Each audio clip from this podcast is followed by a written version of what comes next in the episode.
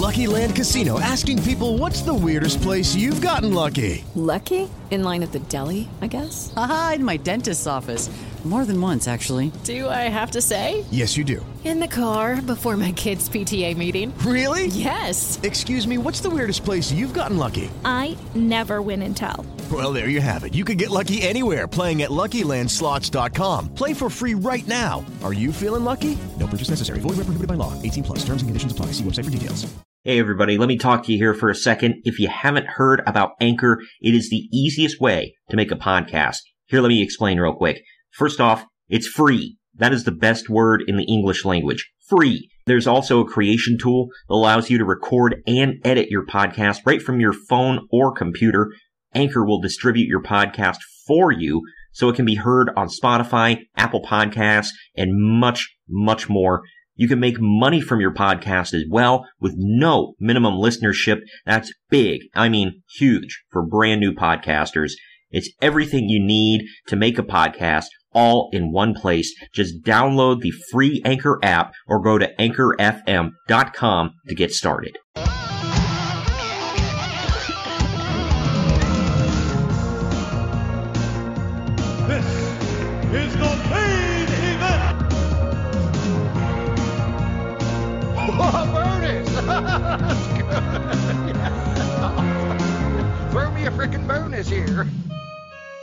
Hello and welcome everyone to another bonus edition of the main event, Mark's podcast, brought to you by the Unhinged Sports Network.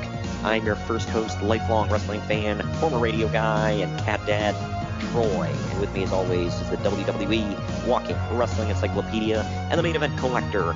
He is the big main to my medium-sized main. He is Greg. What's up, Greg? the bad guy, Razor Ramon, and Big Daddy Cool Diesel. Fur, fur. I'm so glad you got that. I was gonna slap you if you didn't. That was oh dude, that's one of my favorite things a Rock ever did. And I know that's a crowded field, but good lord. When he did that, I, I love that like, he could take such yeah, like when he takes such small shots, that are like small but like very effective. You know. Oh yeah. Great stuff. I I laughed Uh, so hard at that whole segment. If anybody doesn't know what we're talking about, go look it up on YouTube. It was No Way stuff. Out. Is it No Way Out 2002 or is it the Raw after? It's either it's one of those two. It was it was it must have been the Raw after, yeah, because uh, that was the one where if anybody doesn't know, like uh, the NWO had just debuted. They're in the back, and uh, they're like they introduce themselves to The Rock and get pictures with him, whatever, talking about oh, and I think Hogan said something about oh my kid loves you or whatever, and then Yeah. like as he's walking away, they. Yep, I remember. yeah, and as he walks away, uh, they say something. They say some crack about The Rock, whatever, insulting him, and he comes back and just lays into every single one of them. It is fantastic. but man, this is a good week on the It's a hell of a podcast. lead in, man. by the way. Hell yeah, it's a good week on the podcast. We have uh, well, we're covering a lot of ground uh, this week. You know, going from 2001 from the Invasion pay per view to uh, well, talking about Diesel in the year 1995. And we had a request in the past. Some people are maybe like, well, why are you doing this?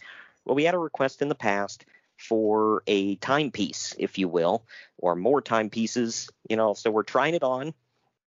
We're going to talk about Diesel's 1995 because when we brought up timepieces, uh, I asked Greg, like, well, what do you want to do? You know, do, can you think of any? I came up with a couple. He came up with a couple, and this was the first one he mentioned. And, I want to say why real quick because You're right.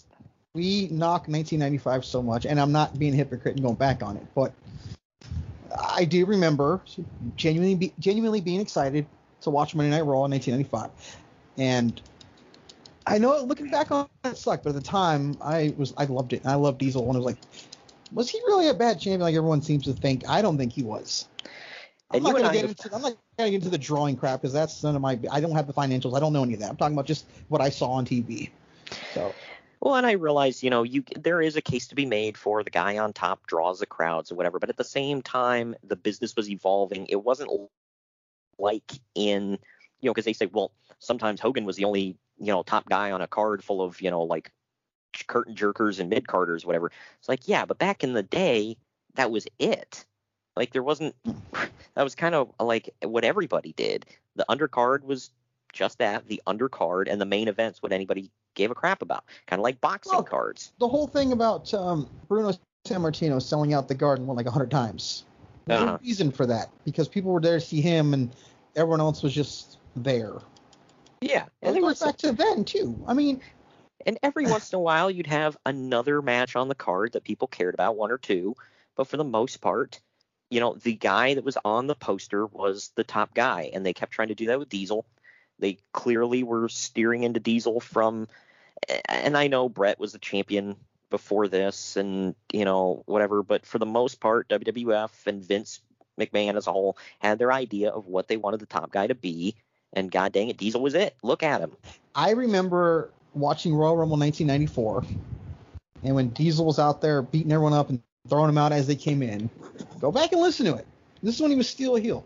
He was Yep. like people were cheering the hell out of it, and he was supposed to be the bad guy.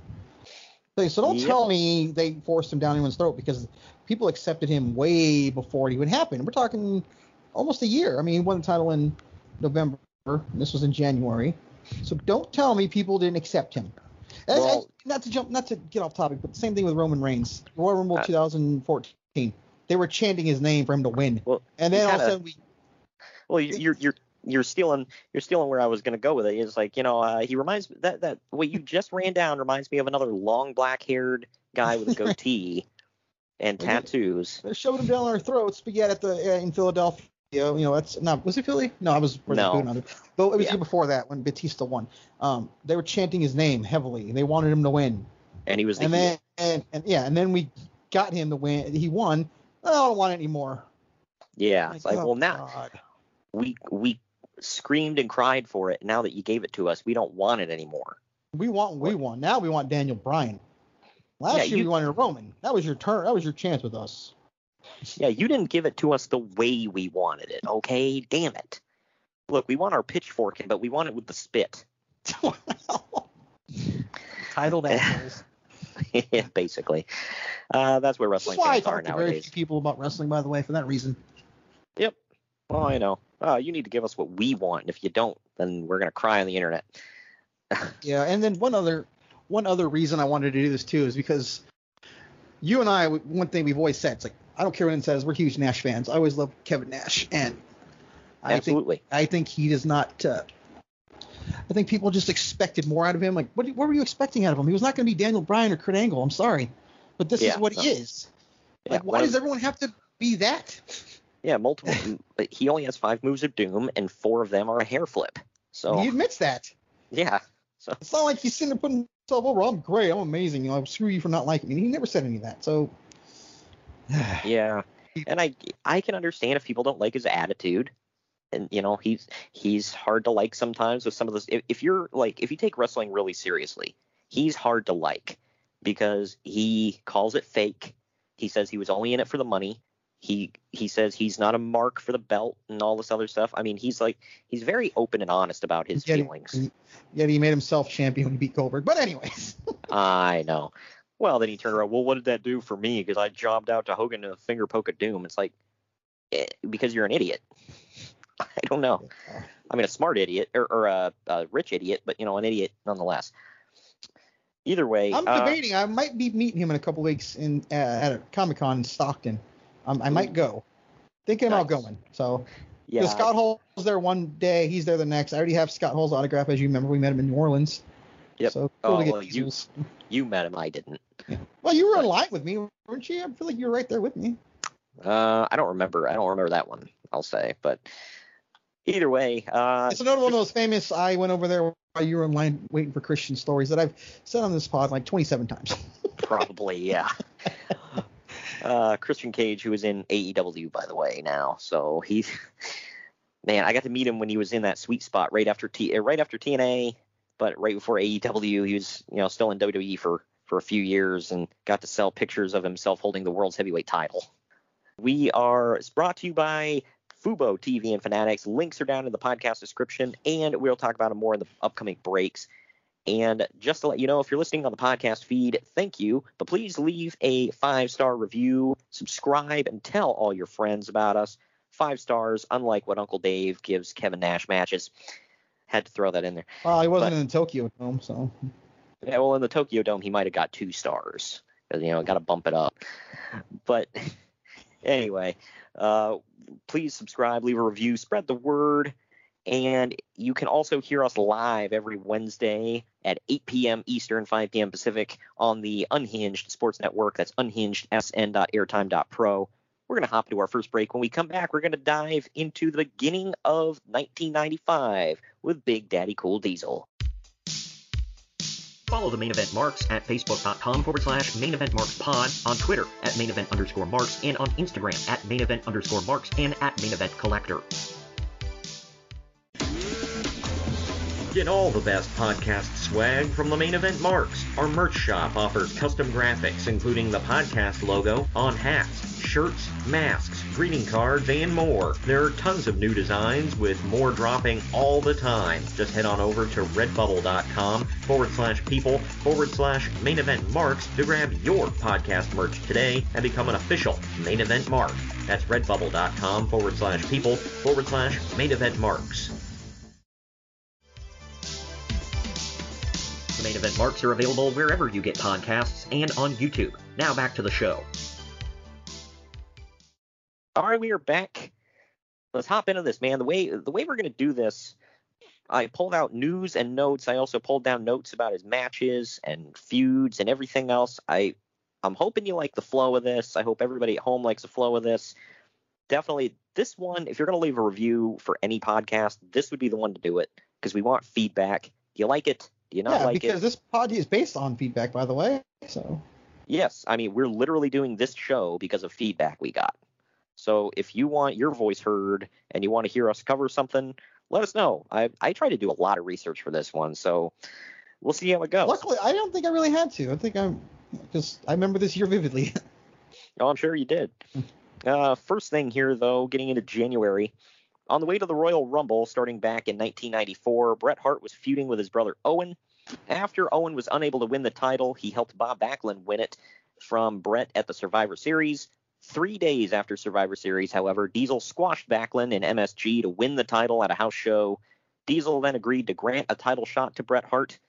Also at Survivor Series 1994, Shawn Michaels and Diesel had an argument after Michaels accidentally kicked Diesel in the face. Although the pair held the WWF Tag Team Championships together, Diesel said that he didn't want to team with Michaels any longer. The titles were vacated, and the WWF held a tournament to determine the new champions. Real quick, I want to out something ironic. Or number one, I want to say this: the uh, I think the tag titles were then won by One Two Three Kid and Sparky Plugg. That's a Oh of a team. yeah, At number two, uh, Diesel had won two titles back to back, uh, not even on TV, but at house shows because they won the tag titles from the Head Shrinkers at a house show. I always thought that was funny as hell. He won two titles back to back at house shows. good. wow. Yeah. I don't remember the. I mean, they weren't calling themselves this at that point, but I don't remember the two dudes from with Attitude being champions in '94. Yeah, they like I said, they won them at a house show, and I think Diesel had both titles going into SummerSlam '94 against Razor Ramon. Wow. Yeah, Uh, well, that's uh. he won the IC title on TV though. Where's that. Well, he had a heck of a he had a heck of a finale to his 1994 man. yep. Uh, but Yeah, he held all three titles in '94. I think. I have. I don't have to really go back and look. I think that might be a record. uh, maybe I yeah he I don't even know. all three titles within like a five month span or so. That's insane. That's yeah. Now they've got like 5,000 titles. So. uh, but yeah, Yes, continuing on. Four brands though. To be fair, it's not like you know they're all on one brand like boxing. Like one guy has 27 titles and. Well, you know that's all perfectly legitimate, Craig. Gosh. Oh yeah, totally. boxing has always been above board, always and forever. All right. anyway, Doesn't Uh, Bob- NASCAR and all them have like 27 titles too? uh, yeah, like there's a new, there's like another cup every weekend, so I don't know. yeah, I don't know. I, I I don't know what they're like. I know they have cups and whatever that they get, but I, I can't remember if there's like quote unquote the big one or whatever. Isn't that But- just Daytona? Uh, maybe. I that that's probably one of them. I know one of them starts their season, and I don't remember which one that is, but I'd have to ask a, a friend of mine about that. But anyway, uh, Bob Backlund is already turfed from the world title matches against Diesel, with Jeff Jarrett taking his place in the main events, and Backlund sent down to the prelims against Adam Bomb because the matches were sucking, and he's hard to work with. Wow. Adam F and bomb. So you mean to tell me out of this combo, they're like, look, Bob Backlund and Diesel, like those matches just suck. Bob, it's your fault. You're going back to the opener. like, uh, wow, okay. And who, do you, Um, and who do you replace Bob Backlund with? Double F and J. look, uh, I, I want to point out, by the way, at the time of this recording, Adam Bomb's kind of semi-relevant again in the podcast world because the Major Brothers have been interviewing him on their show, and he's got a new figure coming out from Ch- I think it's called Cello Toys. It's Wow. an Adam a Hasbro style figure, so you know, Wow. It's kind of funny as of this recording. That's He's kind of being talked about again, so really effing random. I heard somebody else said they were trying to uh, in, this uh, wrestling group. I mean, of like wrestling podcasters. Somebody said they had either recently interviewed him or were working on interviewing him or something like that. So I guess he's making the rounds.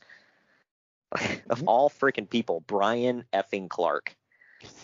I think he just got exonerated of like a drug charge or something. I forget what it was, but Oh damn.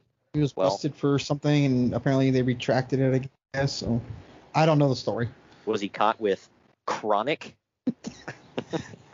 Nowadays, Yeah. I don't think that would be anything more than a misdemeanor. So Yeah. depending on the state, Well- nothing at all. So By the way, uh, before we move on from from this point here, I, I just gotta mention again. It's like, you know, to the the first uh, kind of nail in this coffin here with this about one of the arguments is well, Diesel needed better opponents to draw people. Look, Jeff Jarrett's a good wrestler and everything, but who the hell was paying for a house show to see Jeff Jarrett versus Diesel in the main event in early '95? I don't think anybody was like, ah, Diesel versus Bob Backlund. I'm not going to go see that. Well, and then what and then part of '95 was this? Because January. Jarrett, because Jarrett wins the title at Royal Rumble, the Intercontinental title at Royal Rumble. So I'm was it promoted as champion versus champion? I'm just curious about that. No, this was this was pre-Rumble. I Oh, mean, okay. to be fair, they did do some after the Rumble as well, and it was promoted that way. But I don't know. I don't think that many people were like, oh, well, now that Jarrett's in the main event, I might buy a ticket. Maybe a couple from uh, Tennessee or something. Yeah, uh, Jerry's like, well, uh, you know, well, uh, my son's in the main event, huh? Well, and he's got a belt. Hey, you know, Holy crap! had to get it in. It's Uh, funny. I just realized Jarrett wrestled like all, all members of the clique all through '95. Yep. Yeah, he made his rounds, man. Didn't he walk out in 95? Mm, I don't think so. I can't remember when the walkout was because remember him and Road Dog walked out and then Road Dog came back. Might have been late '95. That was when he went to WCW for a while and was doing the horseman stuff. Yeah, because he was definitely there in '96, I believe. So All right. late '95. Yeah, because uh, he lost the belt and him and Road Me- Dog. And before what? anyone says, and before anyone says we're not prepared, I was not prepared to think about Jeff Jarrett. Sorry, I'm not taking any Right. shots for that crap. Well, the the thing is because I remember he he lost the belt. Uh, I want to say to Michaels. Yeah, he lost to Shawn Michaels. I believe it was in G- May. Okay, so uh, I I know he he had lost the belt and there was a point where him and Road Dog had their bags packed and they just left and didn't come back. But they got Road Dog to come back and do the the real Double J thing, and then Jarrett went on down south to WCW. There you go. and go. then would, and then would come back to WWE, and then go back to WCW, and then make TNA. And he got around, and then make GFW. Yeah. Yeah. He- and and be in business with TNA for a minute with GFW. Oh, gosh, yeah. And now he's back in WWE. I think. Ish. Is- is- yeah. Uh, but here we are at the Royal Rumble. Diesel fought Bret Hart to a draw at 27 minutes 26 seconds when Bob Backlund, Shawn Michaels, Jeff Jarrett, the Roadie, and Owen Hart all attacked participants after the two wrestlers and the referee were knocked down. Oh man, Shawn Michaels interfered and broke talking champion. about overbooking, man. Oh, I know. I remember watching this and I was like, Mother of God, is there anybody else that's going to come out? What are they going to bury the Undertaker this is again? the second Royal Rumble in a row where they did something like this because I remember the casket match in '94. Yep. Like 100 guys came out to do this Undertaker. So like, yeah. Uh, but Shawn Michaels interfered and broke up the champion's cover on Hart after Diesel hit the jackknife powerbomb, but referee Earl Hebner ordered the match to continue. Owen Hart then interfered as Bret and Diesel, uh, or had Diesel in the sharpshooter. He attacked his brother and threw him into an unprotected turnbuckle. But once again, the referee had the match continue. Dave Meltzer only gave, er, Dave Meltzer actually gave this match four and a quarter stars, which I think is one of the highest ratings he ever gave to a Diesel match. Uh, after the match, referees and officials ordered the interfering wrestlers backstage, but the heels all returned and were knocked to the floor by Diesel. Moments later, both men shook hands and embraced out of respect. Whew. I remember watching that match. It was not a bad match. It was a really good match. I think, I mean, Bret Hart is in a league of his own, but I think he was one of yeah, Diesel's, just ask him. Wow. But I think he was one of Diesel's best opponents ever. Uh, him and Shawn Michaels definitely. I mean, I know, shocker, but I don't. I don't think it was four and a quarter stars worth of good, especially with all that Their overbooking. Survivor Series match, maybe. Yeah. But Yeah, the Survivor Series match. Yeah, that was that that was that was much better than this. But I don't know. Whatever. Uncle Dave is effing weird, man. Maybe uh maybe that check from Bret cleared. Uh, stupid. he's effing stupid. Uh, Diesel, Undertaker, and Vince McMahon all went as WWF representatives to NAPD con- the uh, the NAPD convention, so that the company could network with the TV networks. According to those in attendance, Diesel was as uh, was an impressive presence due to his size and his costume, but nobody even knew who he was. WCW, in fact, got the bigger crowds at their booth by using Hulk Hogan and Randy Savage. Eric Bischoff even gave a speech talking about how WCW is the place to be, and WWF is using their cast-off garbage like Diesel as their world champion. Wow, that's the Yeah. only time anybody could reverse that, man. It's like, hey, remember those guys that used to be big stars that WWF lost? Yeah, we have them now, and you know their world champion. Yeah, he was a jobber for us. Nobody cared about him. Dude, Oz was the man, dude. Oh yeah, right. I was thinking more, you know, Vinny Vegas. I mean, that was where the money was. He did the Snake oh Eyes, man. Oh my god. I like how Shawn Michaels, by the way, pointed out him on WC, WCW Saturday Night and was like, "We need to get him." Like, is it strictly based on his size? Because what the hell? Did he see him as Vinny Vegas or Oz? Do you know? I'm just curious. Uh, like, Vin- which one did he see? He claims he saw Vinny Vegas. Okay, that makes oh, that makes more sense. Right. Yeah. So he, Shawn says he saw. They must have watched a lot of WCW Saturday Night, man, because they claim that they also saw Terra Ryzing and we're like, ah, that that's our dude. To which I call BS, but you know. for, for those that don't know, Uh. Terra Ryzing was Triple H in WCW for only like a minute. And then he was Jean Paul Levesque. Then he got the hell out of there. Well, now look at him. He kept the same outfit. He just dropped the British accent. same gimmick. Was it British or French? Uh, well, I guess it was French, yeah, but it was a horrible French accent. Didn't he say something about that on his DVD too, where he was like, "Yeah, they wanted me to do a French accent." I'm like, "I- "I don't know any French, and I can't do an accent," and they were like, "Ah, fake it." Whatever. They had the guy with the New York accent doing the, or excuse me, the Boston accent doing the uh, the devil worshiper thing, and it just sounded weird. anyway, on the February 20th taping of Raw, Shawn Michaels introduced his new bodyguard to replace Big Daddy Cool, Psycho Sid, back from a nearly three-year absence What from about the Sid? WWF.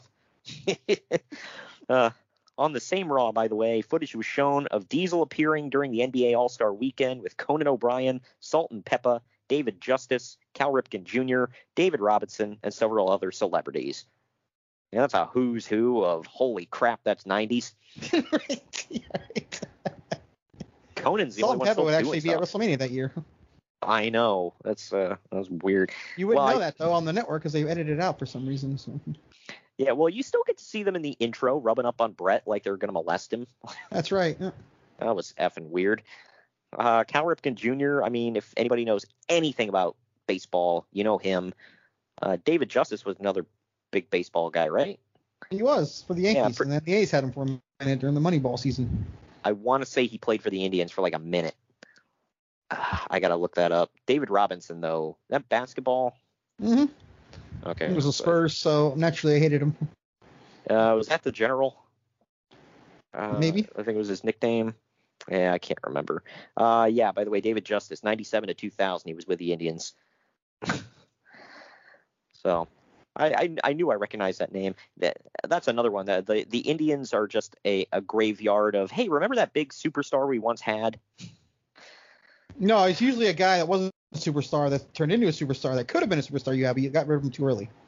Yeah, right. I think that was. Or- I think I got it all out.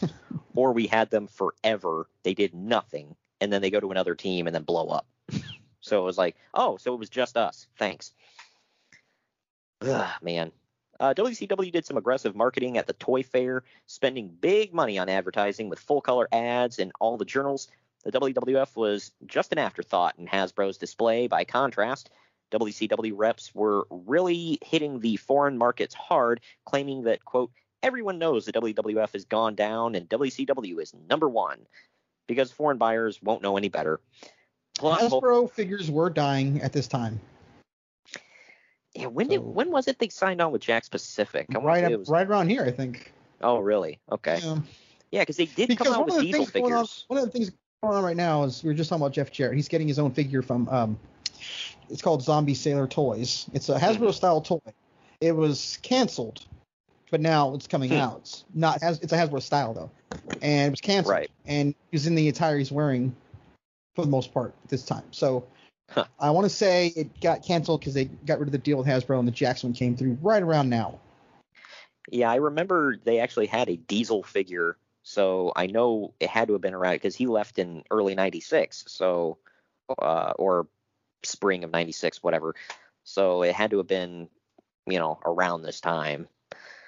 Uh, but uh, plus, Hulk Hogan and Randy Savage, by the way, were there for WCW. Go figure. Lines for the Mega Powers were long, while there was minimal interest in Diesel and Bret on the WWF side. Hmm. Jeez. Figured the, the ones with the foreign markets would have loved Bret. I don't. I, I don't know why, but he like blew up every whenever they went overseas or something. He was like worshipped like a god. Canadians. Yeah, I Right. know. They said he had huge drawing power over in like Europe, and even Bret talks about that. He's like, yeah, obviously number one was Canada for me, but Europe was always a huge market for my fan base. yeah, he got some uh, pointers from David Hasselhoff. So. wow. Oh, man, uh, in all the mainstream coverage before and after WrestleMania, basically, basically none of it even mentioned Diesel versus Shawn Michaels. By the way, however, most of them did make sure to mention that Hulk Hogan had recently left for WCW. yeah, good lord. I don't know how recent that was around this time. Okay, first of all, it wasn't recent, and second, I he didn't leave for WCW. He left and then went there afterwards, like a whole year afterward, I think. Yeah, he he'd So- been out of WWF for a while. Well, yeah, because was King of the Ring. What he uh, did he wrestle a couple matches after King of the Ring, or was that it? Apparently, he did on a tour. Okay, yeah, TV. So TV wise, King of what I is the last time I seen him. yeah. So he he would let's just say he was there through the end of June, uh, '93. Still, like like to your point, it was almost a damn year before he popped up in WCW. Yeah. Well, yeah, I know that that's that's still not real recent though at this time because we're in spring of or well we're entering into spring of uh 95. But uh, we forgot to mention, by the way, not to backtrack too much, but NAPD. I can't remember what it stands for, but it's something of it's It's it was that music downloading service. Wow. uh, but NAPD was uh, a, big convention for uh, basically TV people. Like they would all go, they would showcase what's coming up in their upcoming seasons. They would. Uh, it, like it, if somebody was trying to get a show picked up, they would shop it around to the different booths and, and executives and whatever. And according to Eric Bischoff in the 90s, it was huge, like it was packed out. But he said now, you know, and, and they would like rent these huge places to hold the convention in. He said now you're lucky, you know, you could hold the whole thing in like a remo- a room at the Ramada Inn. yeah. Well, Everything's which- digital now, so. Yeah, I mean that doesn't surprise me. And you know, why do you have a TV's not what it what it once was. I mean, like there are only a couple of shows pulling in like you know huge, uh, multi-million ratings, whatever. You know, like to your point, streaming is where everything went. And well, I mean, I don't, I don't really particularly care about Emmys and all that stuff, but when they now have a category in the Emmys for Netflix shows and stuff like that, that's that's a tale to me about TV. yep. I always like that that joke that uh, that they had on South Park where they just called up Netflix and and they're like, "Hello, you're talking to Netflix. Uh, Netflix, what show can we greenlight for you?" but uh, anyway, we're officially at WrestleMania now. By the way, one of the worst WrestleManias of all time. I mean, not a this... good look for the world champion, I might add. Yeah, is this is would you categorize this as the worst, or would you just bottom of the categories? It's between this nine and uh, 27 was pretty bad. I think 27 had enough good stuff on it to keep it out of the worst of all time listing. Yeah, this uh, one may be actually the worst. Two, uh, two is up there too. Yeah, but I kind of give that one a pass because it was still the early days and still finding its footing. That's true. Yeah, and it was a spectacle, a crappy spectacle, but a spectacle. But at WrestleMania 11, Pamela Anderson was a special guest that was intended to accompany Royal Rumble winner Shawn Michaels to the ring for the main event. Instead, Anderson goes, quote, missing, only to accompany Diesel to the ring at the end of the night. Well, not quite the end of the night. That the world title match did not close the show. Uh, but to replace Anderson, I mean, Michaels, why would it? Uh, to replace Anderson, Michaels gets not only Psycho Sid, but also Jenny McCarthy to accompany him. Diesel ended up beating Shawn in 20 minutes 37 seconds with a boot to the face and a jackknife powerbomb. Also at ringside, Jonathan Taylor Thomas was the guest timekeeper, and Nicholas Turturro was the guest ring announcer. This, this, oddly enough, was voted match of the year by the Pro Wrestling Illustrated and was given four stars by Uncle Dave Meltzer. That was a great one. Oh, match. I it, mean. it was really good, but match of the year, like we went well, through 95. Can you, can you, tell me what else it could have been then? Diesel versus Bret is up there. Uh, is it I better mean, than were, this? Uh, I don't know. It, it. I mean, again, it. You know, it's it's all subjective, obviously, but I don't know if WCW had anything that could compete quality wise with with.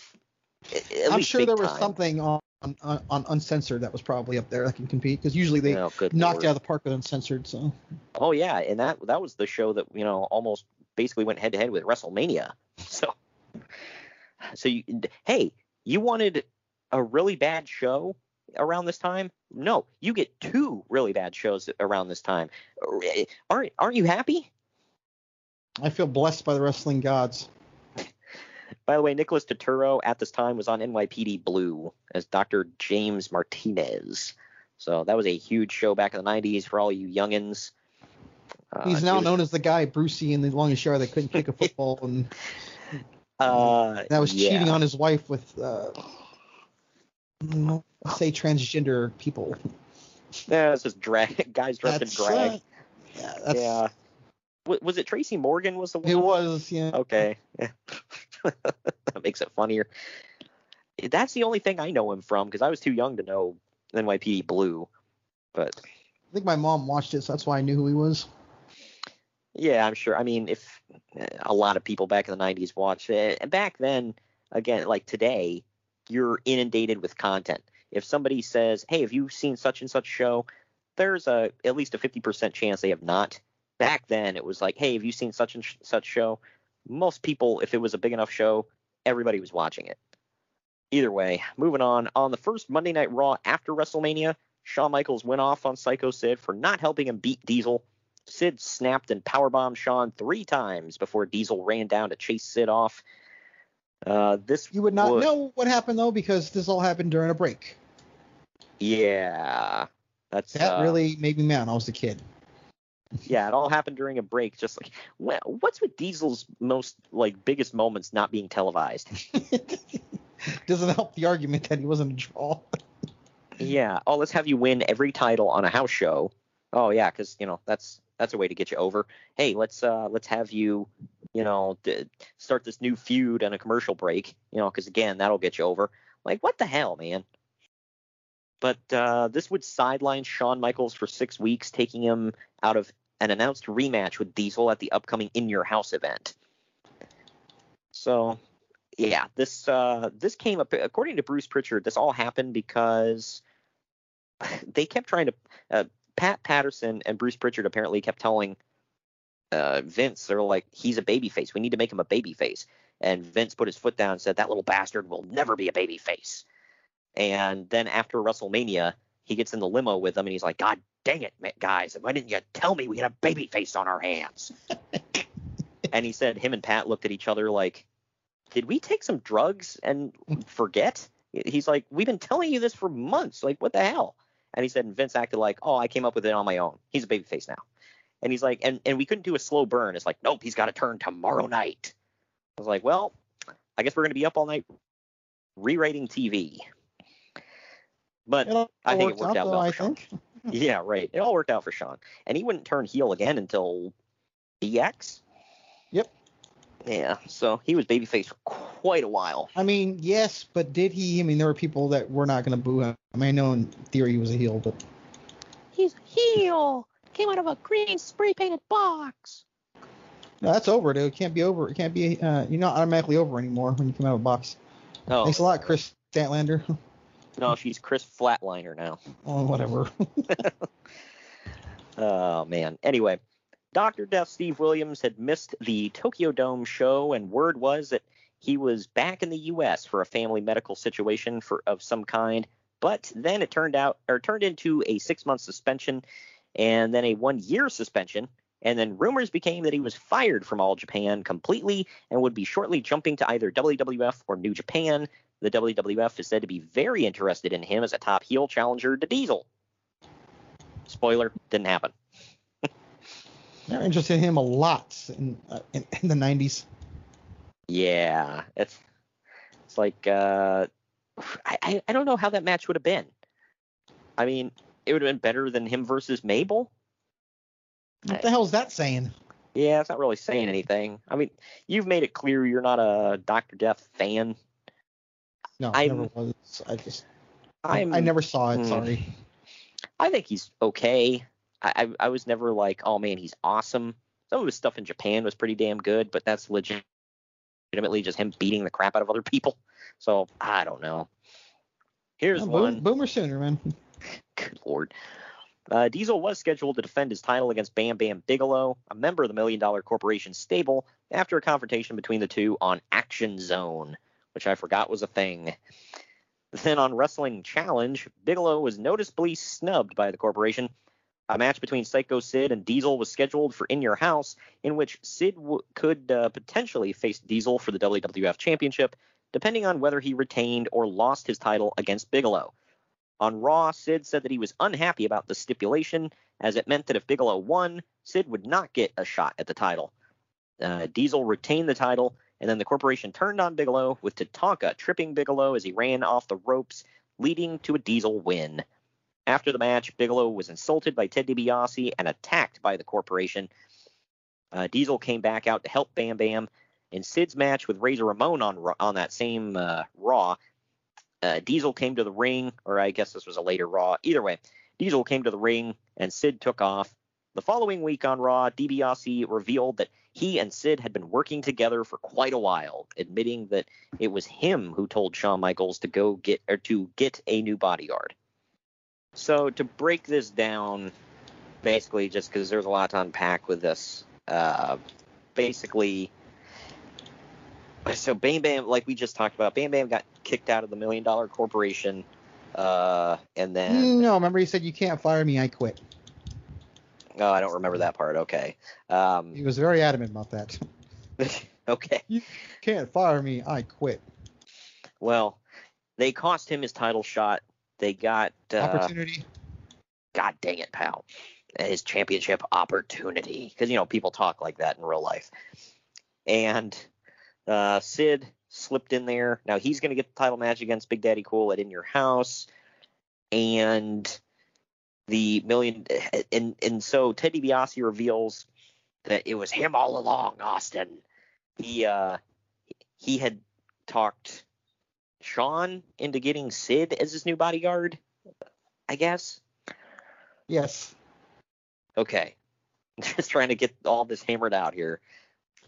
But uh, continuing on here with the with Raw, Raw continues to smash ratings records, doing its all-time high for the Bam Bam versus Diesel title match on April 24th the 3.9 rating or 2.28 million homes.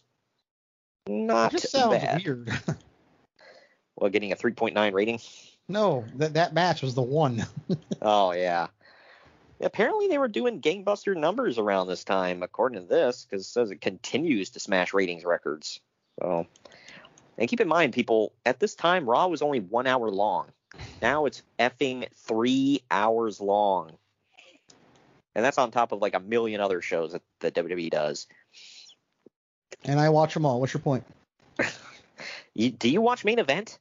Mm, yeah, when it's on, Oh man. Uh, on house shows leading did I up to offend you? I just I didn't know anybody watched that.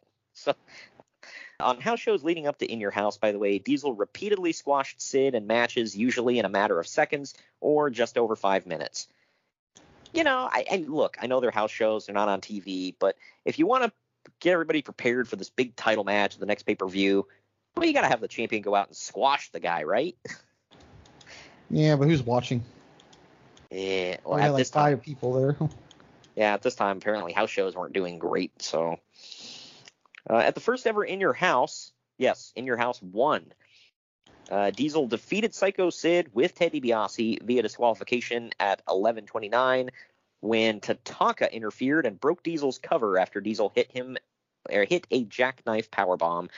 Uncle Dave gave this match three quarters of a star, so the whole thing sucked.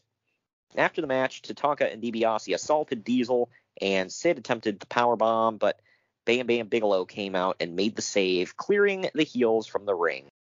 So Diesel, or excuse me, Bam Bam is a full-fledged babyface at this point. And it was really weird seeing him as a babyface because my whole life I had known him as the big bad heel. Right, yeah. Uh, And here he would get a new attire. He would come out shooting fire from his freaking wrists. That was weird. and randomly using Lawrence Taylor's WrestleMania theme. was was that what Lawrence Taylor came out to? hmm Wow, that's so effing strange. Yeah, because I know hi- the beginning of his theme still said "Bam Bam," and then it went into some like other song. I'm like, this does not fit him at all. I just remember he had this whole like he had these things on his wrists that shot fire, and he would come to the ring and he would do this little like pump kick thing, and then put his fists up in the air and shoot fire. it's so freaking sell corny. sell some sell some merch, right? Yeah, you got to sell them kids some little fireball shooters. Yeah. What, kid, what what parent wouldn't want their kid playing with that? Damn straight. But yeah, in your house one. That was the one. Uh, that's what Conrad said. He likes messing with people because somebody asked him, "Is like, oh, what are you watching?" He said, "In your house." He's like, "Oh, which one?" He said, "In your house." Yeah, yeah, yeah. Which one? He was like, "Just in your house."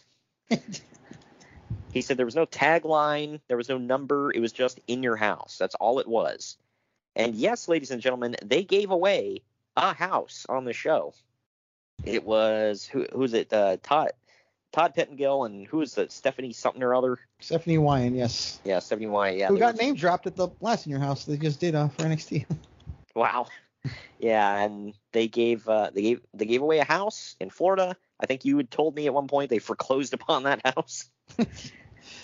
Uh, I guess according to Pritchard, whoever won it, they didn't want it, so they didn't keep it. So So because they didn't did want they- to, they they just moved to Vegas, I think he said, and they didn't want to move to Florida. So Wow. So did they basically just enter in the contest to get a free house to sell? I guess so. and if I and correct me if I'm wrong, but I think you had told me at one point, point it, while this was going on, there was a hurricane hitting where that house was sitting. Yeah, it almost destroyed the house. That's what Pritchard said. But moving on here, on the May 15th ep- edition of Raw, Teddy DiBiase proposed a match at King of the Ring between Diesel and Bam Bam Bigelow versus Sid and Tatanka. On the May 22nd edition of Raw, Asses Shawn- and seats right there, man. hey, I like all four of them guys. I think you do too. But yeah, it's hell of at King of the Ring. Yeah. This and keep in mind this was like the fifth This of like was, this was the Mabel King of the Ring, by the way. So I know. How do we make this one better? here's a fun game. Here's a fun game. Find the redeeming quality of that show. Yeah. It. Hey, uh, if if I had to pick anything, it would be Savio Vega. And Yeah. I that that tells you right there. And I'm not you know crapping on Savio, but when Savio Vega is the shining light of, but when when Savio Vega is the shining light of the show, something's wrong. All right. He was a good wrestler, but seriously, did anybody ever pay to see him? Asses, like- seats.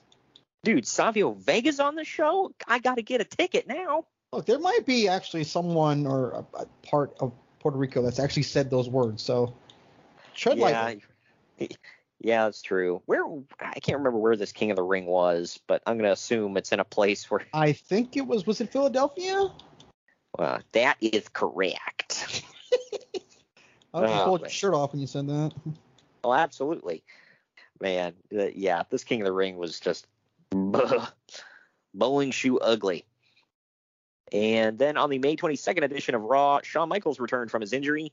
He defeated King Kong Bundy in a King of the Ring tournament qualifying match. Uh, I I was today years old when I now when I found out that Shawn Michaels ever faced King Kong Bundy. If I remember correctly, it was a semi-fun match. I'd have to check that out. I, I'm I'm I've got a perverse like curiosity for this one now. I gotta look that up. But during this time, Diesel suffered a legitimate elbow injury, but was able to compete at King of the Ring. To explain the injury, footage was shown on the May 29th edition of Raw of Sid perform, performing a choke slam and power bomb on Diesel at In Your House One. So I totally remember that, Mhm. and I just laughed now because looking back, I was like, man, I was hook, line, and sinker on that one, dude. Yeah, I know. Yeah, because they were like, "Oh, here's where it hurt." And it's like all it was was him taking a standard bump where you put your your your arms hit. Yeah, but the way they showed it, though, I mean, it's Oh, yeah. Well, You the know, well the it wasn't cool like thing. out there, like no effing way. Oh well, yeah, for sure, and especially with his size and everything, you could see it.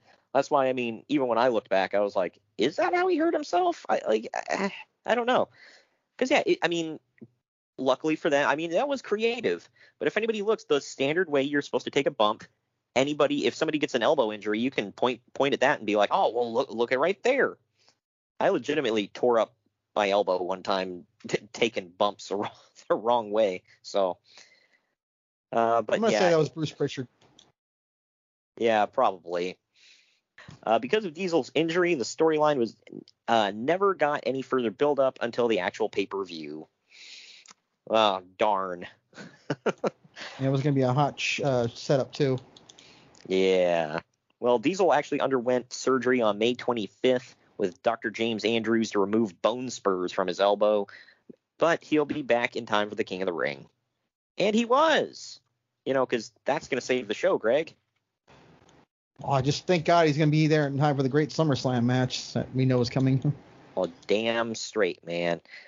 But at the King of the Ring, Diesel and Bam Bam Bigelow defeated the team of Psycho Sid and Tatanka with Ted DiBiase in their corner in about 17 and a half minutes when Diesel pinned Tatanka with the jackknife powerbomb. After Sid walked out of the match, Uncle Dave gave this match a star and a half. I, I can't believe that he, he only gave it a star and a half. I mean, I was thinking like four stars here. I don't remember being that bad. I don't remember being that good either. But I don't know. I don't want to trash on the idiot until I go see it myself. I try not to. Well, I mean, watch it back myself. I try. I just I can't play the matches like this that don't matter. I'm sorry, this match did not matter. Like when I was talking, I was thinking about this show. I was like only thinking about the matches that mattered. This I think we're- event didn't matter. I think we're coming up on one here in a second. Was this the same show where One Two Three Kid was wearing a kimono or something? that was WrestleMania 11, I want to say. Oh, okay, yeah, I can't, I can't remember. I knew he was turning heel on Razor at some point around here. I think it happens in uh, October. All right. Well, either way, this uh, this whole show was was crap. So nothing really memorable here. But real quick before we get into uh, more here on on the 19 the the trip through 1995 with uh, Big Daddy Cool. Let's take a quick break. When we come back, we'll get into more of uh, the goodness that was Diesel in '95. Follow the main event marks at facebook.com forward slash main event marks pod, on Twitter at main event underscore marks, and on Instagram at main event underscore marks and at main event collector. Good morning, good afternoon, good evening, and good night. My name is Thomas, and what's your name? Oh, I'm Alan. Alan. Oh, yeah, yeah, Oh, yeah. yeah. We're brothers. That's right. Yeah. Yeah, the that. mother, same mother and father. Your room was Oh, we share the room. shared a room. We Right. share the room. Thought I knew your face. Yeah, we go way back, mate. Yeah. We should do a podcast then. Uh, we have. We do. We do a podcast. We do a podcast. What's it called? The Roadcast. Roadcast. Yeah, that was planned. Yeah. Yeah. yeah well. What do we do? Well, we cover all different things in the world of pop culture. We're talking about comic books, we're talking about professional wrestling, and we're talking about movies. Go back and watch classic retro wrestling events, the likes of WWE, WCW, and if you do like that, you can check us out on Apple iTunes, also on Podbean, Anchor, and on Podknife. Also, check us out on Twitter at the Brokast. That's B R O K A S T. Nearly stuffed up the ending. no, it's all right. Good on you. Yeah. Instagram also at the Brokast Podcast. Remember, we don't spell it with a C. We spell it with a K. Sorry, mate. Take it easy.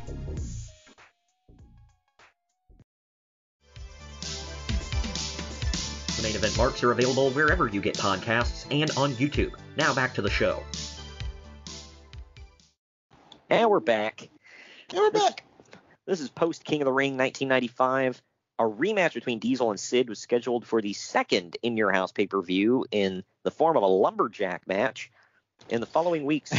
And it's called In Your House 2, The Lumberjacks. yep. How did they not have Big Josh on the show? Where was he? he was, I think he, yeah, he quit. I think at this point, I think Doink was being played by Ray Apollo, maybe. Uh, yeah, I don't remember. I, I don't think he was in WWF at this point. That would have been that would have been hilarious. So they're like, hey, for one night only, the return of Big Josh. Didn't he uh, have a WrestleMania match with uh, Ricky Steamboat? So he's got that on his credit. Wait a minute, Doink the Clown had a WrestleMania match with. I'm pretty sure they wrestled at WrestleMania 1 or 2. One of those. Oh yeah, I think I remember. Yeah, good lord, yeah, he was just Oh. Matt Borne. He's got that going for him. I mean, Yeah. And then he would come back years later as a clown. How about that? but but in the following weeks, both rivals chose 14 lumberjacks who would surround the ring during the match. Each got to pick seven, by the way. coincidentally, like Diesel only picked good guys and, and DiBiase picked bad guys for Sid. I, it was weird. How Yeah, it's- out. It's a weird coincidence, kind of like how the, the heels always win the coin toss for the uh, the War Games match. It's just it's weird. Well, I think last works. year the women on NXT, the faces won that. So Yeah, that was. I think that was the first time in history they ever gave it to the baby faces.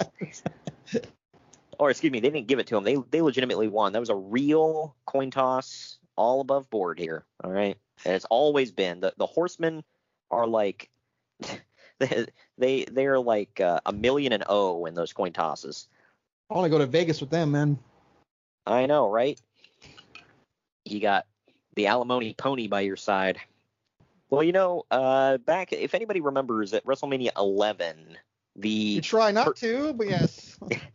uh, Special Olympian Kathy Huey sang a rendition of "America the Beautiful." So she did. Okay, so she did sing that So she did event. sing America the Beautiful. Okay. Yeah. I couldn't Uh, place the words honestly because this is not a knock on her. I, I don't listen to like opera, but I feel like she was doing like an operatic voice. And Yeah, that's, that's why what it I that's why I like. couldn't understand the words.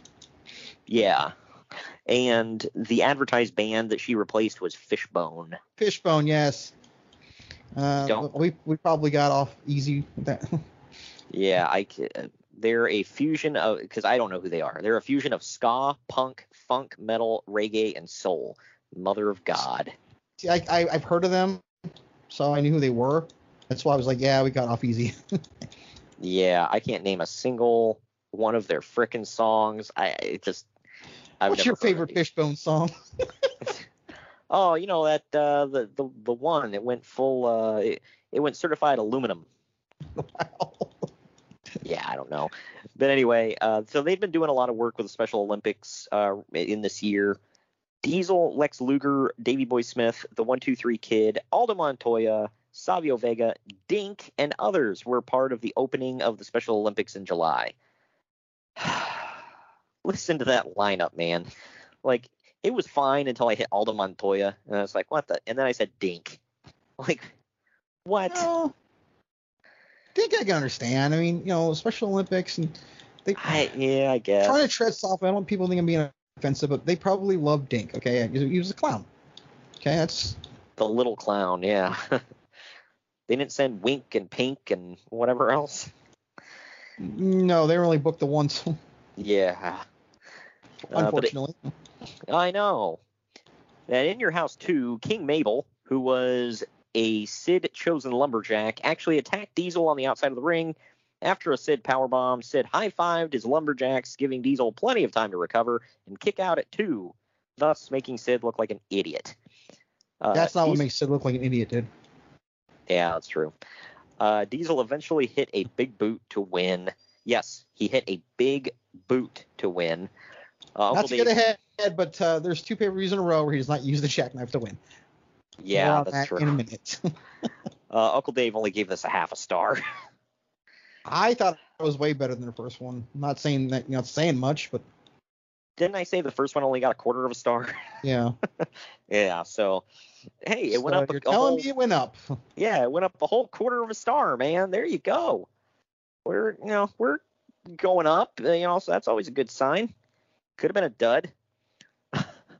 Uh, on the August seventh Trust edition, me, it was a dud, but. Yeah, I hated this match to be honest with you. And you know, you can see they were setting up Mabel and Diesel. It's just like.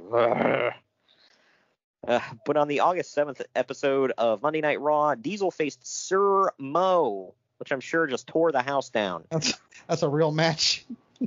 Uh, yep, unfortunately. Uh, Mabel appeared at ringside, distracting Diesel. Uh, after Diesel won the match, Mabel attacked him with a clothesline and a leg drop. Mabel then attacked Shawn Michaels. On the last Raw before SummerSlam, Vince oh McMahon. man, Oh, I think I know what's coming. Vince McMahon interviewed Diesel about his SummerSlam title defense against King Mabel. Halfway through the interview, Davey Boy Smith appeared and suggested that he and Diesel team up for a uh, for a match against Men on a Mission, which were Mabel and Mo. During the match, however, Smith turned on Diesel and sided with Men on a Mission, lent, uh, leading to a three-on-one assault of Diesel. I Uh, remember this. I was like heartbroken, man. just, just why? I know they're just setting up his this- next opponent. To this day, I don't remember. I don't even know the reason for it. Because They- him and Luger were still the Allied powers, and Yeah, for like another minute. no, no, I mean at this point. I Uh, don't know if yeah. they ever again, but Well, my my thing was with them doing this with Davey, they clearly were not looking at Mabel for a long term. They were like, "Look, we got to get through this." should they have been? No, but it's just like you're setting this up. You clearly wanted this to happen, and then at the last second, you're like, "Nah, it's gonna suck. We don't want it." So you're just like powering through it. Like whatever, man. I don't Was know. that fun? Maybe. Uh, at SummerSlam, Diesel pinned King Mabel with Sir Mo with a forearm off the top at 9 minutes 15 seconds. In Lex Luger's f- uh, final WWF appearance, he attacked Mo, running him from ringside. This match only drew a half a star from Uncle Dave. Yeah, well, he was generous. So he gave this a half a star, and Sid Diesel one got a quarter of a star. okay. This match sucked so bad. It was just It was also the uh, you know the when Diesel got legit hurt. Not that that would have made it any better, but that didn't oh help. Oh yeah. Well, that's actually the the since since he mentioned it here. Uh, Diesel is out with an injury from King Mabel's ass. That's a real sentence.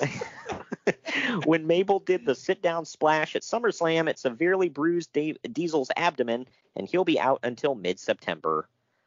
Holy cow! How how do you explain that, man? How do Hey, you uh, keep your job when you just damn near cripple the world champion? I know. It's like, hey, uh, how did he hurt him? Or, well, he, uh, or, or no, he, he, somebody would be like, well, how'd the world champion get hurt? Oh, a big fat guy sat on him. He crushed him, dude. Yeah. Wait, so you you mean we almost had a revolting blob situation?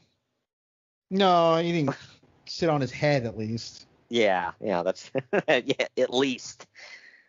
Good Wait a minute. lord. You just got two Billy Madison references in this podcast. Good job. Damn straight I did. but all right. Uh, since Uh, we that just is correct. Uh, the- that is correct. Got to take my wife beater off again. Uh, but since we are now I'm waiting for the pictures. since we are now through SummerSlam, we're going to take another quick break here. When we come back, we will dive into our march to In Your House 3 right after this. Follow the main event marks at facebook.com forward slash main event marks pod, on Twitter at main event underscore marks, and on Instagram at main event underscore marks and at main event collector. Fubo TV offers you live sports and TV without the overpriced cable. Fubo TV offers 100 channels, live and on demand, plus over 130 streaming in 4K, and a cloud DVR is included. The Fubo TV app is available on all smart devices, so you can watch what you want when you want. There are no hidden fees and you can cancel anytime. Cut the cord and sign up for your free trial at Fubo.tv today. Fubo TV is a sponsor of the main event marks and Unhinged Sports Network. Main event marks are available wherever you get podcasts and on YouTube. Now back to the show. All right, we're back, and it's time for the season premiere of Raw. It's going to feature a new opening in which several wrestlers, including Diesel, battle on the roof of Titan Tower. Lex Luger was actually. Can I can I just Oh. say I loved this opening? Oh yeah, it was sweet. I mean, very well done. Uh, very original. I liked it. Raw had some really good openings back in the 90s. Now it's just, I mean, it's you know CGI and everything. It's it's very sleek looking, but you know, Yeah, I mean, back- just like everything in Hollywood, unfortunately. yeah, like back then they. I mean, I remember when the ring ropes were on fire and they were battling it out inside of a freaking warehouse and crap. That was badass. Hell yeah, that was. I love that. You had legit explosions and everything going off all around. It was. I'm like, damn, like that used to get me pumped for Raw. Now it's like, eh, I mean, it's cool, but yeah, it's it's just a show open.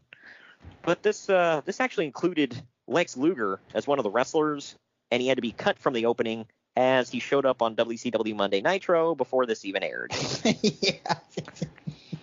And I remember Bruce Pritchard going on about this on his podcast. He he said he told Vince he's like he won't sign the contract. We don't have him locked down. Let's cut him from the from the shoot. And Vince was like, no, just just put him in there. Just yeah, just just gotta have him in the shoot. And he's like, I really don't think it's a good idea. He's like, just do it. And he did it. And then boom, he's on Nitro. Whatever. I'm sure he got paid well to fake fight on top of a roof. But it was announced on TV at this time that all four WWF champions would face each other at the next In Your House event, putting all of the titles on the line. Okay, so this is one of the reasons I wanted to talk about this show because this was like this was like a big moment. I had never seen it before. It was like Oh yeah, the champions this is kind of groundbreaking. other. Yeah. Mhm. And I remember being like legit excited for this event when it aired. When you think about it logically, it's a little weird. Um, like some like when you think about just how everything's working, because then you, at, at some point, because wasn't the rule like whoever pinned whatever champion you get that title? Yeah. Okay, so I'm thinking Yokozuna's going to pin Diesel and get the title back. That's what I was thinking going into this. Yeah. Well, and but then you also got to think it's like why would Owen just let him win the world title and why? would- yeah, and why vice would either one of them? Why?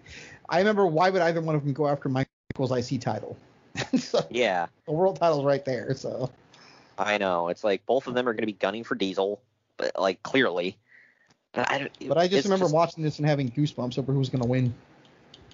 Yeah, I mean, it Like, really could have been any of them. All the crap I give 95, like I forget moments like this, like legit gave me goosebumps. I feel like TNA repeated this kind of stuff like Yeah, a I couple think of Kurt times. Angle did it right.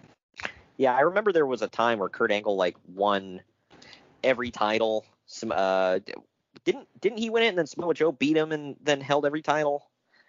Uh, Or vice um, versa. I don't remember. I don't remember that part, but I do remember Jay Lethal beating him for the Oh, XW title. And Yeah, that's right. Because oh, yeah, because I think Joe did it, and then Kurt beat Joe for all the belts, and then Kurt lost every. Yeah, title he beat him for all after. of them except for the world title, which Kurt already had. That's what it was. Yeah. So, all right, that was it. And then, uh, eh, yeah, and then he lost one by one. Bobby Lashley also did it. I, I don't know if you remember that. He held all the titles for like a minute. This story, I, don't- yeah, I might have Uh, already been checked out of TNA by then. yeah, I think it was in 2015. I want to say maybe 2014, somewhere around there. But this story, I actually wanted to get to this one because it's funny, and I had to throw it in there. It's been talked about on multiple shoot interviews. On a September 15th house show from Montreal, Quebec, Diesel wrestled Jean Pierre Lafitte to a double countout.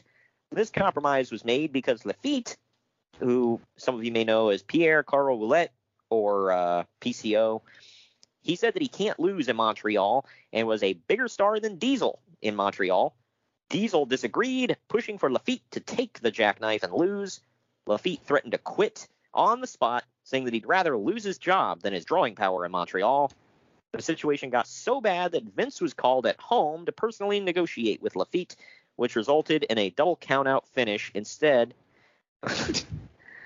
Good lord. This What all is it with the these Canadians? Like, uh, oh, I can't lose here. Like, I don't understand your logic there, dude. And this is in 95. Like nobody's going to stop going to see the pirate because he lost to, to the world champion on a house show. Uh, you just imply that people are going to see the pirate. yeah, well that's well that's why nobody's going to stop going because they didn't go in the first place. Uh, but the show only drew 5,800 people, by the way. Oh yeah, he's a real star. Wow, Yeah. 58 a whole 5,800 whole people. Well, and what made it worse, Whole this was 5,800. Sorry. Well, what made this worse was this was after Jacques Rougeau had basically promised a 10,000 person sellout. The next night in Quebec City, Lafitte lost clean to Diesel. Hmm. So there you go. Uh, so, you know, Quebec City, whatever, F them. That's down the road. But here in Montreal, nah, we got to do things my way. God, it's hard to see why he's he was not a big star with WWE. Yeah, I remember Diesel talking about this, where he said they got into an argument, and he's like, "Well, I'm a big, I'm a bigger star than here than you," and he was like, "F you, you take my finish and you get pinned," and he's like, Get paid. Yeah, right. And he was like, "Oh, yeah, the the crowd will be, uh, you know, 90-10 me, you know." And then he's like, "Uh, nah." He's like, "I'm the world champion. You're you're gonna lose." And of course, you know, Shawn. He said Shawn was right there stirring the pot too. And he's like, "You're gonna just let him not take your finish? Everybody else is good enough to take the jackknife. Why can't he do it?" And then he said they get out there and the crowd's like cheering him. He said he's he's got uh, Lafitte in in like a headlock on the on the mat, and he leans in. He's like, "Sounds about 70-30 me. You want to change that finish?" oh man. But uh, I, I just laugh because I don't remember um, many other uh, countrymen saying I ain't losing in this country because I'm from here. How many times did Regal lose in in in uh, Britain? You know, how many times right. has Muta and and uh, Okada lost in Japan? Don't give me that crap. Yeah, well, it's it's it's kind of the I mean it's the reverse of this, but it's kind of like the uh the guys like uh they said Gordy and uh Dr. Death and there were a couple oh uh Dan Spivey was another one. I and there were a couple others, but they're like, well, we we can't lose these big matches. And I I know they said that was a problem with Vader when he came to WWF. He was like, well, I can't lose these these big marketed matches because you know that'll hurt my drawing power in Japan. And they're like, you don't work in Japan anymore. You work here. Basically, planning to already not be there at some point. Yeah. That's not a good Well, look. I know. Well, they said that was one one problem they had with Vader because he was supposed to lose to, to Ultimate Warrior clean, and instead he just left the ring and walked to the back. And they basically told him they're like, you get out there and you do your job or you're fired. So he went out there and then purposely got counted out and then walked out. And they're like, that's not what we told you to do. And he's like, well, I can't lose to the Ultimate Warrior in a house show match, by the way, because you know the publications over in Japan will just grill me. Did he have a deal with Hot Topic? Yeah, yeah, and they were like, dude, first of all, it's a house show. Second of all, who cares what the publications over in Japan say? Nobody cares. Nobody cares, bro. Bro, it's Japanese magazines, bro. Nobody cares. You might have had a point on that going off. Yeah, on that one, yeah. Good grief. But anyway, we're finally here at In Your House 3 triple header. Finally. Three, three championships were on the line Diesel's WWF World Heavyweight title, Shawn Michaels' WWF Intercontinental title, and Yokozuna and Owen Hart's World Tag Team titles. If Diesel had been had uh, had been pinned, he would have lost the World Heavyweight title. If Michaels had been pinned, he'd have lost the Intercontinental title. And if either one of the tag champs lost, then you know they lose the tag belts. By the way, Championships. uh, but on the night of the show, the WWF announced that the British Bulldog had to replace Owen Hart in the match, as Hart was with his wife at the hospital as she was giving birth to their second child. Near the end of the match, it was revealed that this was just a storyline as Owen Hart rushed to the ring in full wrestling gear and interfered in the match. Moments later, Diesel pinned Owen Hart to win the match and supposedly win the tag team championships. Uncle Dave gave this three stars, and on Monday Night Raw, the team had to relinquish the titles because, quote, Owen was not the legal man. I was so, I crap. was so pissed at that, dude. Yeah, I mean, first of all, as let's look at this as as, as you from a, a kid's perspective first, and then to now as a kid watching it live. Like, did you you saw this match live, right? Mm-hmm. Okay. What what did you think about that? I, I just I was like, he well, he's technically the champion. He lost, therefore they lost. I was like, he came in, he got involved, therefore he's now part of the match. Yeah, I just thought like I don't know. Then again, I didn't watch live. I was watching it, you know, in retrospect. So in retrospect, I mean, were you kind of on the same wave, same wavelength as me, where it's like, what the hell kind of finish is this? Eh, maybe a little bit. I I feel thought like it was a they good. booked. I thought it was a fun something original, so I was, yeah, there's that. I just feel like they booked themselves into a corner where it's like we want to put all the titles on the line, but we don't want to have every like we don't want to switch any right. titles. It's like how how do we do this? We promised this match, we have to have it. Oh, I know, we'll give a screwed finish. Like what? I mean, you could have just had a DQ or something. Like I, I don't know. But on September 25th, the British Bulldog lost a match to The Undertaker by disqualification as he kept attacking his opponent, which led to Diesel running to the ring and chasing the Bulldog off. Two weeks later, Bulldog pinned Diesel during a six man tag team match, earning a title shot in the process. I got a title shot in a six man tag, eh? Eh, See, whatever. Uh, but we are now at In Your House 4, the Great White North. By the way, all these In Your Houses were named in like retrospect. They didn't have names going into them. it was just In Your House 4, I think. this one Uh, was but- definitely the Great White North. I remember the promotion for it. Did okay. Mhm. So I think was this because I I know the first couple like the lumberjacks. I don't think they called it that until That one, yeah, it was definitely after. yeah. The third one I can't remember if they actually called it triple header going into it. They were calling the match that on during the promotion for the event, but I don't know if they called the event that. Yeah, I think they just said ah it's no longer a tagline now it's just the damn name of the show. But either way, uh, Bret joined the commentary team for this match. Uh, for the main event match, rather, between Diesel and the British Bulldog. I need to push- point out, by the way, this is in Canada and he's not on the card. I just laughed at that. Yeah, yeah. Why would you put Bret Hart on the card in Canada, Greg? That's stupid. I don't know. Doing fantasy like- here. Yeah, that'd be that'd be like uh, you, know, put if you went to Japan and you put Shinsuke Nakamura on the card, that would just be stupid and wouldn't make any sense. Can't be having stuff make sense now. Yeah, right. But anyway, uh, it was the main event match between Diesel and British Bulldog, and he was pushing the fact that Bret was next in line for the championship. In the end, Bret Hart ended up ha- uh, hitting the British Bulldog, causing the champion to get disqualified, losing the match, but not the title. So if you're keeping track, that's two screwed finishes in a row on two pay-per-views in matches involving Diesel. Afterwards, Diesel attacked Bret in retaliation. Uncle Dave gave this match one star. I don't remember it being that bad.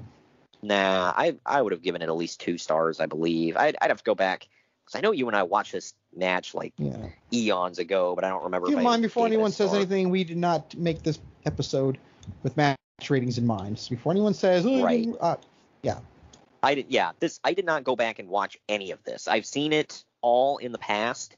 I remember most of it, I don't remember what the hell star ratings I would have given it. So that was not a plan of this. But on the October 30th edition of Monday Night Raw, the WWF president Gorilla Monsoon signed a WWF World Heavyweight Championship match between Diesel and Bret Hart to take place at Survivor Series. Diesel and Hart had faced off for the title two times before. First at the 1994 King of the Ring, Bret defeated, or excuse me, defended against Diesel and lost by DQ when his cornerman Jim Neidhart interfered to break up a potential pin. Uh, I don't remember that match. Do you? I do. Yeah, it was all swerved to get. Uh, and then um, Anvil joined Owen at the end when he won the King of the Ring. Oh, okay. Was that a? Do you remember if that was a another good match between these two? I That was really good. Yeah. Okay, I'll have to go back and check that one out. Uh, earlier in 1995 at the Royal Rumble, as we mentioned earlier, Diesel made the first pay-per-view defense of his title against Hart, but the match ended in a no contest after Shawn Michaels, Owen Hart, and Bob Backlund all interfered. Uh, with those two matches both ending in disqualifications, Monsoon added a no disqualification stipulation to the rematch. Looking at it from that perspective, that is, I think, pretty cool. Because, Yeah. like, hey, within the last two years, you guys only had two matches, but both of them ended in DQs. So this one, there has, like, that's a nice little touch, I feel. It was. I remember going into this match. I feel like in my heart, I knew Diesel was going to lose. I don't remember why. I just knew he was going to lose. Man, yeah. And and you think a year from now he'd be changing the business. Like, Yeah, not even a year, right? Well, yeah, yeah, we're past Couple, the yeah, a the couple point months. Right. Here's a weird little thing. Uh, uh, you, you'll, wow, you'll probably remember this show, but Diesel was on Lifestyles of the Rich and Famous in November. I do remember this. I can't remember the dude's name who hosted the show, but I just remember he had like an Robin- icon. Robin Leach. Yeah, and he had like such an iconic voice too. I remember that. Everybody back in during that time period always had a uh, uh always had a, an impression of him. that that was back in the day where Champagne wishes and caviar dreams. yeah, that that was it. That was back in the day where people actually wanted to see how the other eh, how the other side lived and they didn't get angry about it. Uh, but in their Survivor Series match, Diesel famously threw Bret Hart through the Spanish announce table. Diesel rolled Hart First time into- ever, I believe. Yeah, I believe so. I, I knew it was famous uh, for something involving that table. Uh, but Diesel rolled Hart into the ring and tried to hit a jackknife powerbomb, but Hart was almost knocked out and collapsed. Diesel tried to pick him up again for the jackknife, but but Hart had been playing possum and rolled Diesel into the small package, getting the pin and winning the championship. An angry Diesel looked towards the camera and shouted, "Mother effer!" and then he hit two jackknife power bombs on Hart after the match, shouting, "I'm back." Uncle Dave rated this match three and a half stars. I feel like it was better than three. I, like I don't know. He said their Royal Rumble match was better. I, I'm gonna have to go back and watch them side by side. I, I think this match is way better. that's what I thought too. And yeah, Um, it's no DQ, but the other one had a lot of bullcrap interference in it. I did like the next the promo the next night when he said Big Daddy Cool's back, and then Yeah. he said that same guy from Providence at the Royal Rumble, basically saying, "Oh, I'm a bad guy now," without saying it. Yeah. Right, yeah. His whole attitude started to change around this time. Uh, the next night on Raw, Diesel cut a promo saying that he refused to apologize for attacking Bret Hart after the match at Survivor Series. He said he slept great last night for the first time in a year, and he actually smiled for the first time in a year. So he's going heel. And this would be the start of kind of the, the cool like- heels. I find it funny he said that I smiled for the first time last night. But a couple things. Number one, all he did was smile as a face. And number two, um, he made it a point to say when I held that title, I was forced to smile. But you just said you smiled the first time. Yeah. I, did he mean legit? He should have threw in the word like legitimately smiled or you know Yeah, something. right. made it more realistic. But I don't know. Uh, Owen Hart announced an open challenge for In Your House Seasons Beatings coming up, and Diesel accepted. Diesel would go on to get uh, rough with the officials, break the rules, generally act like he didn't care about anyone or anything, and even got into a stare down with The Undertaker one week. I wonder where that's going to go. But closing in, on the end here of 1995 at In Your House Seasons Beatings. Owen Hart with Jim Cornette in his corner defeated Diesel via disqualification at about four and a half minutes. When Diesel opted not to pin Hart after hitting the power bomb, shoved referee Tim White. That's not wise. Never He wise. said- Shove Tim White. Exactly. He said, This is for you, Shawn. And he hit a second power bomb on Hart. Uh, moments later, Diesel motioned that he wanted back the WWF World title. Uh, Uncle Dave gave their season's beating match one and a half stars, saying that Owen carried Diesel. Of course he did. I did love that he said, um, you know, he wanted the title back, and he made a whole spiel about how he didn't want the title because it made him miserable. It's like I was kind of lost on a lot of these things. Like they were going Yeah. back and forth. I was like, What the hell are you doing, dude? What do you not? Yeah, it's like, What do you want? Give me what I want. During, wow, you brought that back. During the main event of the show, it was announced that The Undertaker would challenge for the WWF World Heavyweight title at the 1996 Royal Rumble. After the match, Todd Pettengill conducted a backstage interview with Undertaker and Paul Bearer. Diesel interrupted, upset that he wasn't getting a shot, and he confronted The Undertaker. The closing of the show were the two men standing nose to nose. And again, Yeah. I wonder where that's going. Right. A couple other things here to close the, the year out. The next night on Raw, they conducted the Raw Bowl. Okay. Oh God, I remember this crap. Is this a tournament or something? No, it was a match, and they were all dressed in football gear, and I couldn't even tell you what the rules were off the top of my head. It was so con- took In December? Uh, yeah. Doesn't even make any sense. Whatever. Uh, d- I wonder if a football team owner pissed off Vince or something like that. Yeah, that guy Cronky. Yeah. Uh, but Diesel pinned King Mabel with Sir Mo in his corner in about eight seconds following a boot to the face. Yeah, because Diesel probably said, I ain't working with that fat ass again. and I'm not, look, you know, rest in peace, Mabel. I, you know, we're not crapping on the dude. But after the match, Diesel hit the power bomb on Mo. Well, because he wasn't going to, sure his crap wasn't going to get, gonna get Mabel's big ass up there. Uh, Good Jerry Lord, Lawler, man, how do you really feel about this guy? the dude was like what 500 pounds? No way in hell that he was getting him up there. But jerry lawler then attempted to interview diesel but diesel walked away or walked on past lawler and he selected ashley the raw queen to do the back, the interview backstage. Do you remember this person? I do not.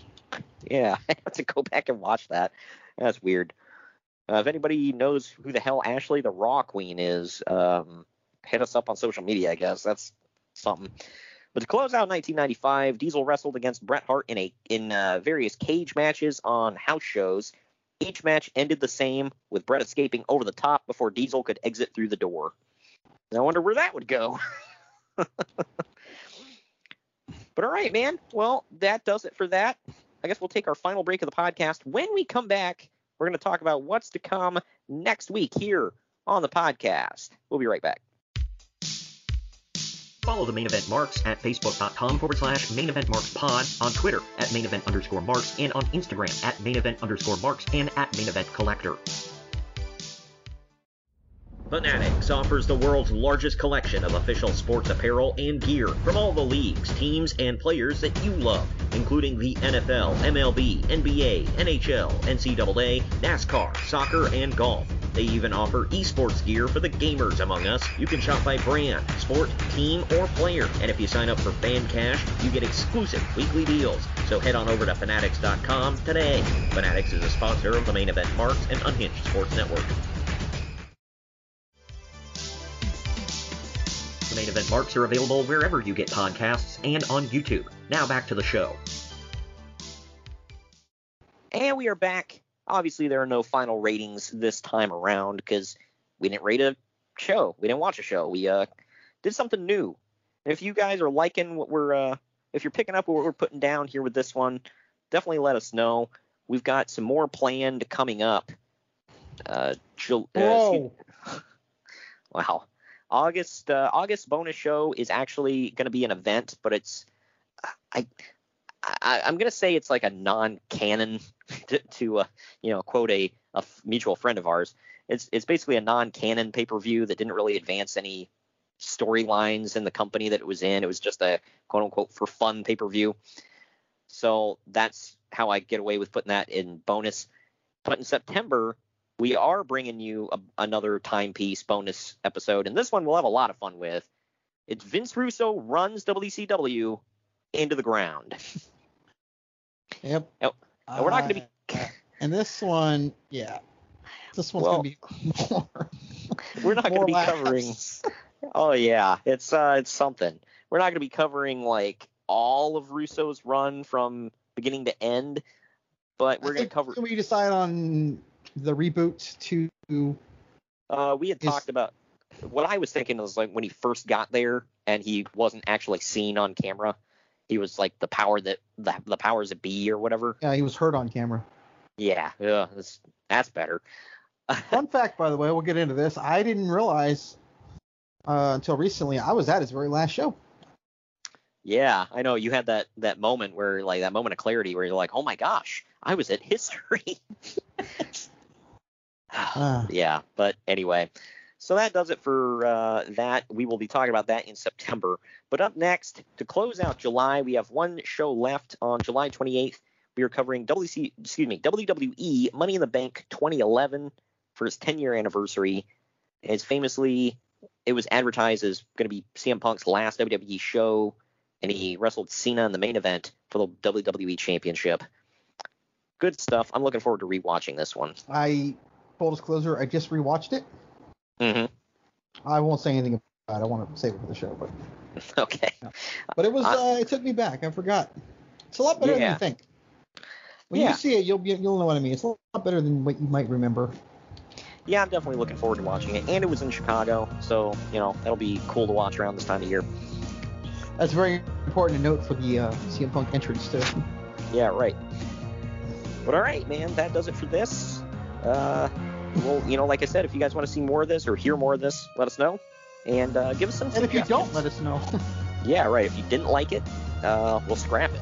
You know, I mean, no skin off my nose. But if you want to hear more of it, you know, we'll definitely have more fun of this, you know, moving forward. But thanks for joining me today, Greg. Mhm. And we will catch you all on Wednesday with WWE Money in the Bank 2011.